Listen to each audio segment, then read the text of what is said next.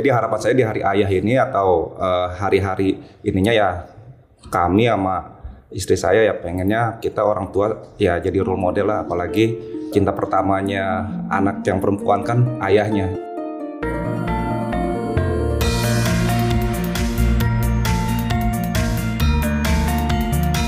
Salam Rahayu, jumpa lagi di podcast Rembuk Rosso Putri Kedaton.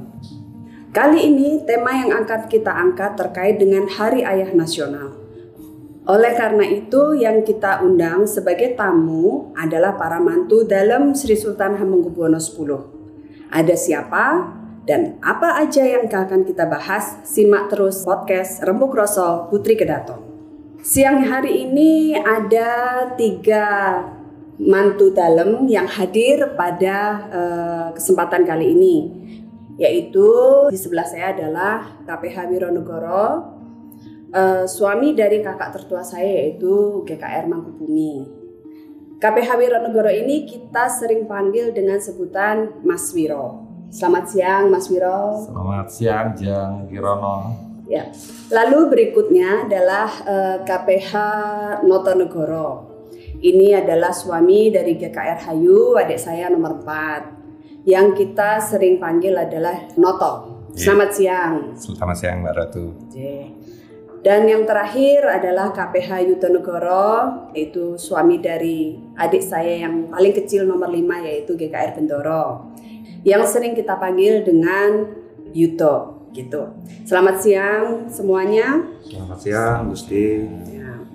Uh, di Indonesia kita kan sering merayakan Hari Ibu ya, yaitu tanggal 22 Desember. Kalau Hari Ayah nampaknya tidak seperti di luar-luar negeri. Ada Father's Day yang di Amerika dan beberapa negara diperingati setiap bulan Juni.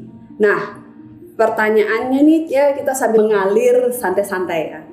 Uh, misalnya nih ya, ada Hari Ayah di Indonesia. Pada hari itu kalian pengennya mau ngapain sih? Gitu coba masing-masing dari kalian. Monggo Mas, Mas Wiro Mas dulu, monggo silakan. dulu. Saya dulu ya. Iya, iya.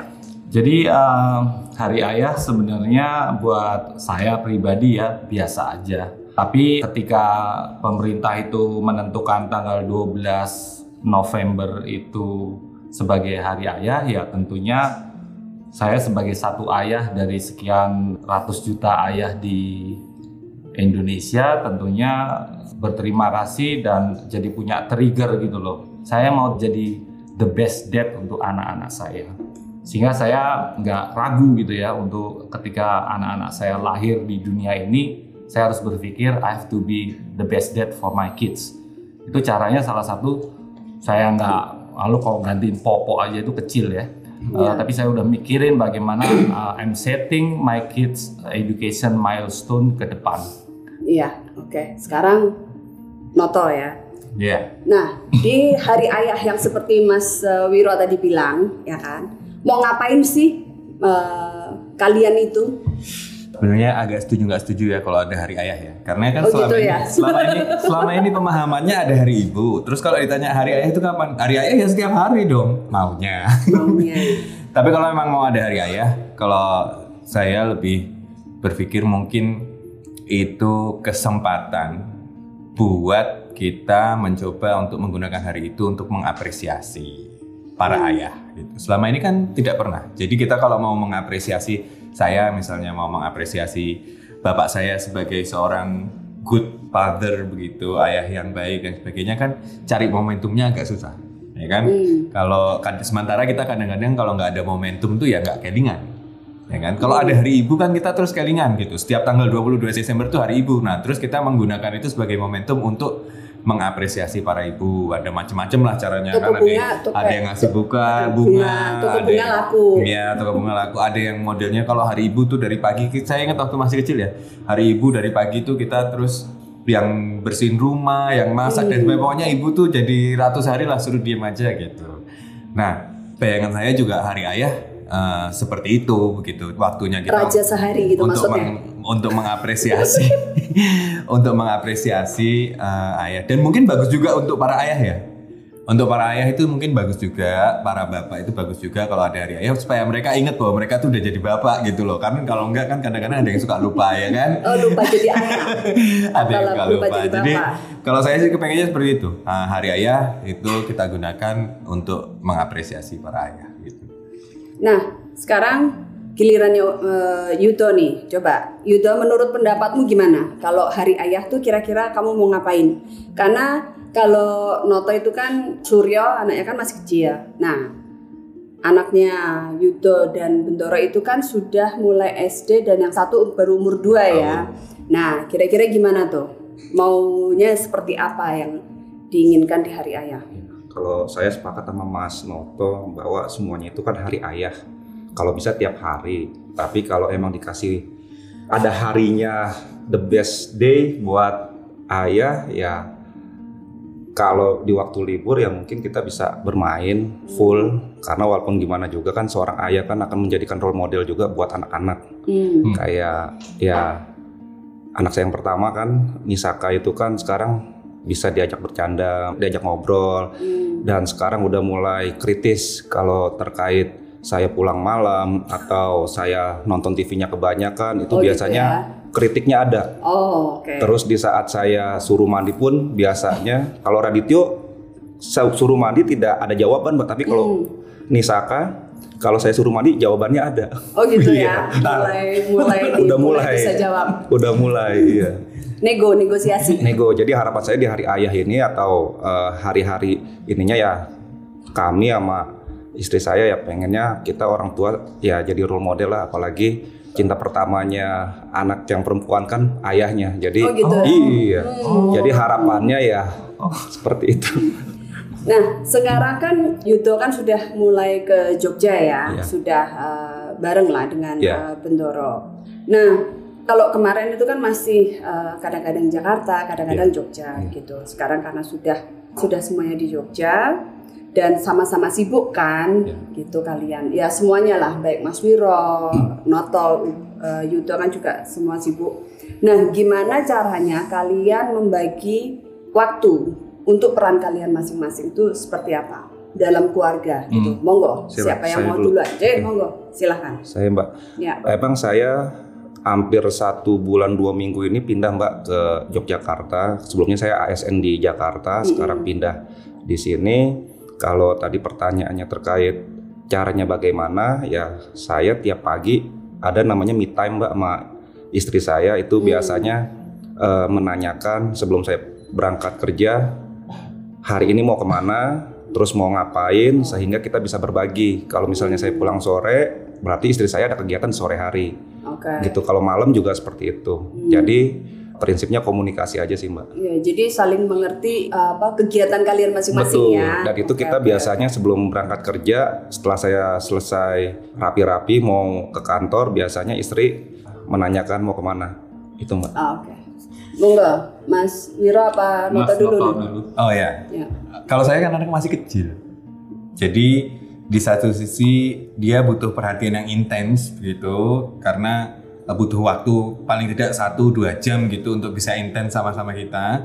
Tapi selebihnya itu dia udah udah ini ya banyak tidurnya, jadwalnya itu kan tidur, makan gitu, main paling sebentar. Jadi karena anaknya juga masih kecil, jadi lebih banyak lebih banyak ini apa eh, waktu buat kita untuk untuk di luar gitu kan nggak minta attention terlalu banyak. Ya. Jadi bagi-baginya seperti itu aja sih. Terutama karena kesibukan itu saya biasanya mencari waktu itu di sela-sela kesibukan ya. Jadi antara siang sama sore pas jamnya dia bangun gitu. Kadang-kadang kalau misalnya tidak ada acara yang penting juga sekitar jam satu jamnya dia makan dan jamnya dia bangun tuh saya usahakan untuk pulang ketemu Oke. dan ngobrol gitu. Kalau jam ratu biasanya jam setengah enam sampai jam 7 itu jam ratu sama anak. Kadang-kadang kalau saya solo juga saya join jam segitu. Tapi anak sendiri sudah tahu. Jadi jam-jamnya dia main itu biasanya kalau nggak ibu bapaknya ibunya ada yang meluangkan waktu untuk sama dia. Oke. Mas Wiro? Ya kalau saya sih dari awal sebelum nikah itu saya dibesarkan di sebuah keluarga yang ibu saya punya ibu yang super mom begitu ya. Bapak dari tentara tapi kayaknya ibu yang lebih ini dari bapak gitu ya. Maksudnya adik-adik saya juga perempuan semua. Terus ketika saya menikah dengan Jeng Nurmalita Sari waktu itu saya memahami Ngerso Dalam dan uh, Gusti Kanjeng Ratu Hemas berputrikan uh, lima begitu ya. Jadi saya sangat paham dari awal dan saya karakter laki-laki yang senang banget kalau perempuan itu maju tanpa saya sebagai suami atau laki-laki itu kehilangan kelaki-lakian saya gitu ya. Sekarang ini, ini kan kita kan di situasi pandemi. Nah, yang saya tahu kan Mas Wiro itu punya dua anak yang sudah dewasa, gitu. Dua-duanya SMA ya Mas Wiro ya, gitu. Sedangkan Yudo kan juga ada uh, Nisaka yang sudah uh, sekolah di SD ya. SD kelas 1. SD kelas 1. Nah, pastikan punya pengalaman anak-anak school from home. Nah, sebagai ayah nih ya, pernah nggak kalian menjadi guru dari anak-anak yang memang baru pada school from home gitu? Karena yang uh, aku tahu kan arti kan juga di dari Jakarta, Jakarta ya, otomatis kan ini. Nah, coba gimana pengalaman kalian gitu loh? Ya. ya kalau terkait ini kan perdananya Nisaka dan juga baru SD kelas 1 kan Mbak. Ya. Ya paling kalau saya harus mengajarkan Nisaka ya mm-hmm. paling diajaran agama Mbak, agama oh, Islam. Gitu. Itu kadang-kadang kan Nisaka nanya tentang mm-hmm nabi-nabi kisahnya ya. apa ya mm-hmm. saya menjelaskan semuanya okay. itu terus mm-hmm. terus sekarang juga kan Nisaka sudah mulai saya sudah mengajarkan sholat juga mbak ya. setiap subuh tuh okay. Nisaka selalu kalau malamnya tuh selalu menginformasikan Bi kalau bisa pagi-pagi bangunin jam 5 ah, kita sholat bareng ah. terus maghrib juga seperti itu oh, ya dan kalau zuhur, kalau terkait saya tidak ada kegiatan di kantor, kantor saya kadang-kadang pulang mbak untuk sekedar sholat zuhur juga sama hmm, Misaka, iya. Hmm. Terus doa-doa juga kayak doa hmm. orang tua, ya. doa doa makan itu tetap tetap saya pelajari hmm. ke Nisaka hmm. seperti itu mbak. Oke. Okay. Pernah misalnya ini, hmm, kalau yang aku tahu kan pasti kan ada tingkat stres tersendiri ya mengajarkan anak school from home gitu loh kan. Yang uh, males lah yang apa mungkin banyak orang tua yang ada stres tersendiri lah gitu. Nah itu dirasakan nggak sama Mas Viro sama Yudo kalau stres gini ya mbak. Kan saya juga orangnya isi going juga. Jadi kalau misalnya Nisaka nangis segala macem malah saya guyonin mbak. Saya bercandain. Okay. jadi malah dia yang stres. Oh malah kebalik ya? Oke. Okay. jadi berarti dia lebih baik aku lebih baik ke sekolah daripada diajarin sama bapaknya gitu kan iya. ya. Okay. Jadi kalau dia nggak mood segala macem ya mungkin ya saya guyonin aja, hmm. saya ajak enjoy ya pada intinya. Setelah itu baru kita buka buku lagi mbak. Ah, gitu. okay. Jadi ada trik-trik tersendiri. Iya. Gitu. Kalau Mas Viro gimana Mas? ya kalau saya ngutip ini ya pernah Perso Dalam tuh menyampaikan ke saya begini Mas Mangku Bumi itu bukan hanya milikmu aja. Titik. Yeah. nggak pakai koma. Ya sudah saya harus paham dan I'll be love to face it gitu kan. Nah ketika tadi pertanyaannya study from home uh, itu gini. Eh, anak-anak uh, saya uh, kebetulan mungkin sudah besar-besar dan kok ya memahami begitu loh ya bahwa bapaknya ini juga bukan hanya bapaknya untuk anak-anaknya mm -hmm. sendiri gitu loh. Sehingga saya juga harus memikirkan ribuan uh, murid gitu ya yang di pandemi ini uh, menghadapi obstacles belajar secara daring. Itu macam-macam kan masalahnya. Juga dari orang tuanya juga uh, macam-macam. Dan saya bekerja keras untuk formula itu kayaknya berhasil. Saya punya teori baru uh, teachers teach from school students study from home. Ya pembelajaran uh, daring itu apa dedicated internet for dedicated uh, teachers and staff dan sebagainya dan hmm. sebagainya. Sehingga Jeng Mangkubumi itu juga berperan. Artinya saya nggak mungkin punya waktu Jeng Mangkubumi punya waktu ketika harus membantu anak saya yang pertama membedah tentang Newton uh, teori atau chemistry dan sebagainya yang kimia, yang kira-kira yang berat-berat itu hmm. Jeng Mangkubumi juga memilihkan apa namanya guru-guru les yang yeah. ini dan sebagainya. Tapi uh, yang saya hargai dari anak-anak saya itu mengejar IB International Baccalaureate yang dikejar artis sekarang di uh, sekolahnya di Jakarta itu itu bukan sesuatu yang mudah. Ya. Apa yang dilakukan Drastia di sekolahnya di SMA sekarang tentang akademisnya itu yang nggak mudah. Ya. Dan saya tuh isinya cuma bersyukur karena saya nggak sepinter mereka waktu SMA. Dan Oh, mereka gitu ya? mereka, mereka Iya. doing well, doing well dan Hmm. Terima kasihnya ke anak-anak saya cuma itu Pak. mereka nggak demanding bapak tungguin ini dong bapak tungguin ini mereka, mereka bisa ngatur mereka bisa dengan ibunya Jadi mereka ini. dewasa ya. yang saya terharu tuh mereka nyadarin bapak-bapak urus aja itu uh, banyak dia tahu karena Ya, sosmed zaman sekarang gitu loh Mm. banyak anak-anak yang susah uh, baik kuotanya baik orang tuanya stres terhadap uh, pembelajaran di rumah pandemi ini Hmm. guru-gurunya dan sebagainya dan saya senang anak-anak saya bisa memahami itu dan mereka mampu Ya. Ini kan tadi Mas eh, Wiro kan bicara bahwa arti itu kan tidak sekolah di Jogja tapi di Jakarta Hmm. ya. Suat, eh, di sekolah salah satu sekolah internasional di Jakarta. Nah, gimana cara menjaga komunikasi antara Mas Wiro dengan Arti dan Mbak Mangku juga gitu Hmm. loh. Karena bagaimanapun juga kan komunikasi antar orang tua dan anak itu sangat penting ya, Mas.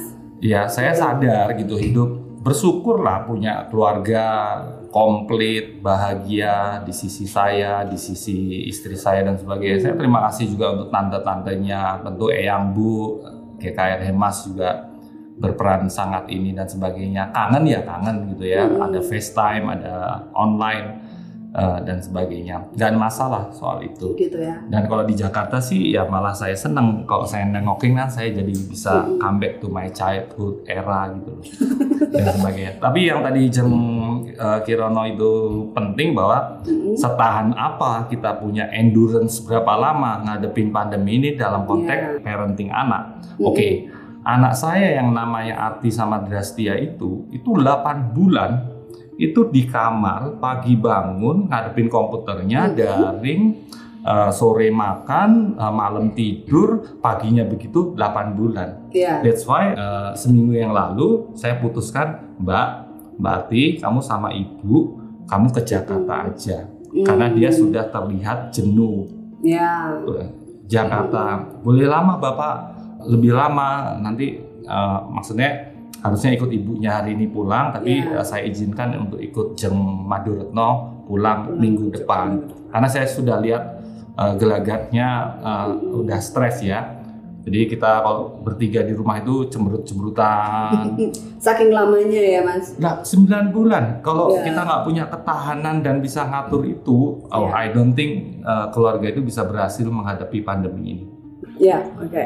Nah, kalau Yudo itu kan anaknya masih kecil ya. Ya. Coba eh, saya pengen tahu pola parenting yang diadopt eh, antara Yudo dan Bendoro itu seperti apa? Gimana? Kalau Nisa sama Radityo itu kan emang dari dulu kan emang dekatnya dengan bubunya karena waktu saya di Jepang, terus saya ya di Jakarta, Oh ya, sempat sekolah di Iya. Jepang S3 ya? S3. Ya.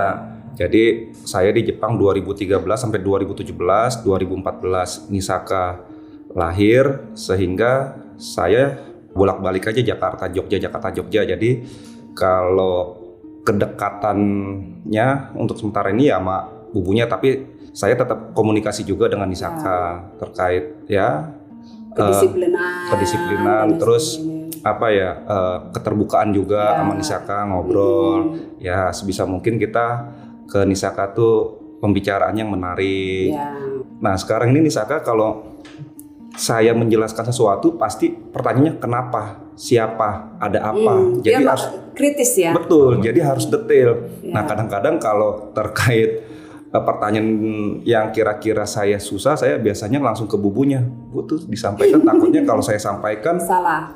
uh, terlalu Salah vulgar, betul, terlalu ya. vulgar. Saya kan kalau ngomongnya kan Iya. vulgar terus mbak. Kalau bubunya kan kadang-kadang ini begini Ada dikasih contoh, perlu, ya. betul dikasih contoh ini begini begini. Kalau saya takut ke to the point malah salah. Makanya saya Ya. langsung ke bubunya kan bubunya juga emang uh, dekatnya dengan Nisaka dengan Radityo juga. Ya. gitu. Jadi ada yang bisa terbuka secara langsung, ada yang bisa eh, ini ya, apa Iya. yang belum Belum bisa belum dipahamkan saatnya. ya, Iya. belum saatnya. Iya. Ada pesan-pesan nggak atau harapan untuk para ayah calon ayah dan para lelaki di luar sana eh, yang mendengarkan podcast ini. Kira-kira ada nggak? Monggo, siapa? Urut nom. Oh ya, Yudo dulu. Ya, baik. Pesan saya, menurut pengalaman, apabila istri hamil, kadang-kadang kan ada sesuatu hal yang kira-kira ini mbak apa? eh ya, Emosi naik turun. emon, ah, hormonnya naik Hormon turun. naik turun. Nah itu harus itu harus disiapkan mentalnya Ah. juga. Jadi Maksudnya mental para suami ya. para calon ayah Oh, dan para akan calon jadi ayah ayah. nanti Ayah, oke. Ah. dan bangun pagi, bangun subuh seperti itu mbak. Ayah itu konsekuensi kita nanti ke depannya untuk em, menjaga anak-anaknya mbak. Oh ya. Istrinya dijaga juga? Istrinya termasuk mbak. Oh ya.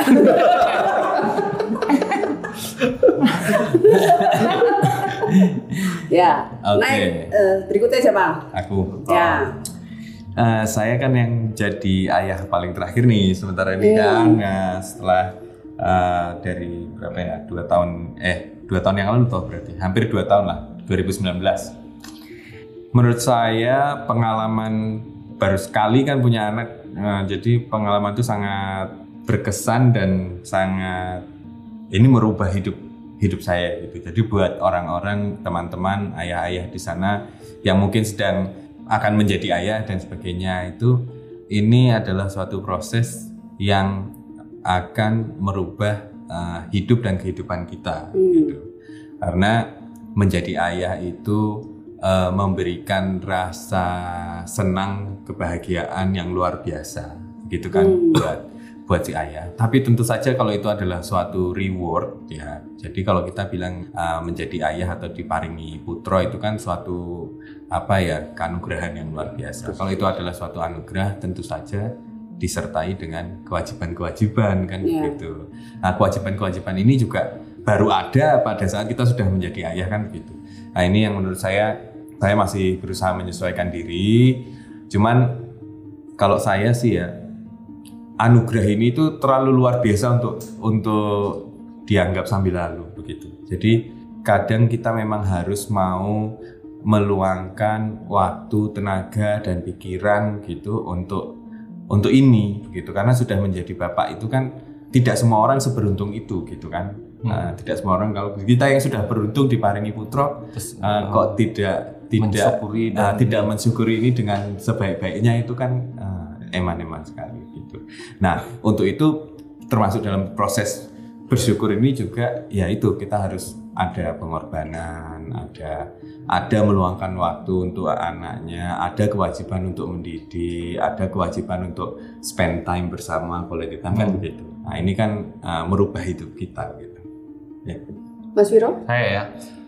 Jadi eh, karena memang eh, mau ada hari ayah yang 12 November itu berarti ini kan penting gitu ya. Artinya tadi saya di awal bagaimana seorang ayah itu bisa berkontribusi lebih beyond dan nggak malu lah tukeran bersihin rumah istri ini eh, eh, fleksibel aja gitu. Anak juga dididik tidak pada konsep bahwa eh, selalu pada mm, Pembagian tugas pembagian laki-laki tugas dan yang perempuan standar, apa standar, gitu ya. standar banget Mm-mm. gitu loh. Terus kadang-kadang ya itu yang harus kita Mm. perjuangkan. Oke. Terima kasih ini udah eh, panjang lebar Seru ya. banget, Seru ya, banget makasih. ini si- eh, Makasih. siang hari ini kita eh, ngobrol dari masalah budaya, parenting dan lain sebagainya. Ya, semoga apa yang sudah disampaikan dalam podcast kali ini bisa menjadi manfaat tersendiri oleh teman-teman yang di luar sana yang akan menjadi calon ayah dan yang sudah menjadi ayah ataupun yang akan masuk dalam kehidupan keluarga. Ya, terima kasih ini eh, para mantu dalam ini sangat menginspirasi. Ya, kita senang juga. Ya. Ini ajang curhat sih buat Ya. kita sebenarnya. Matur nuwun eh, Mas Wiro, Noto dan Yudo yang saat ini hadir dan berbagi dalam edisi spesial Hari Ayah Nasional. Dengan demikian podcast Rembuk Roso Putri Kedaton kali ini kita akhiri cukup sekian. Sampai jumpa pada episode selanjutnya. Bareng.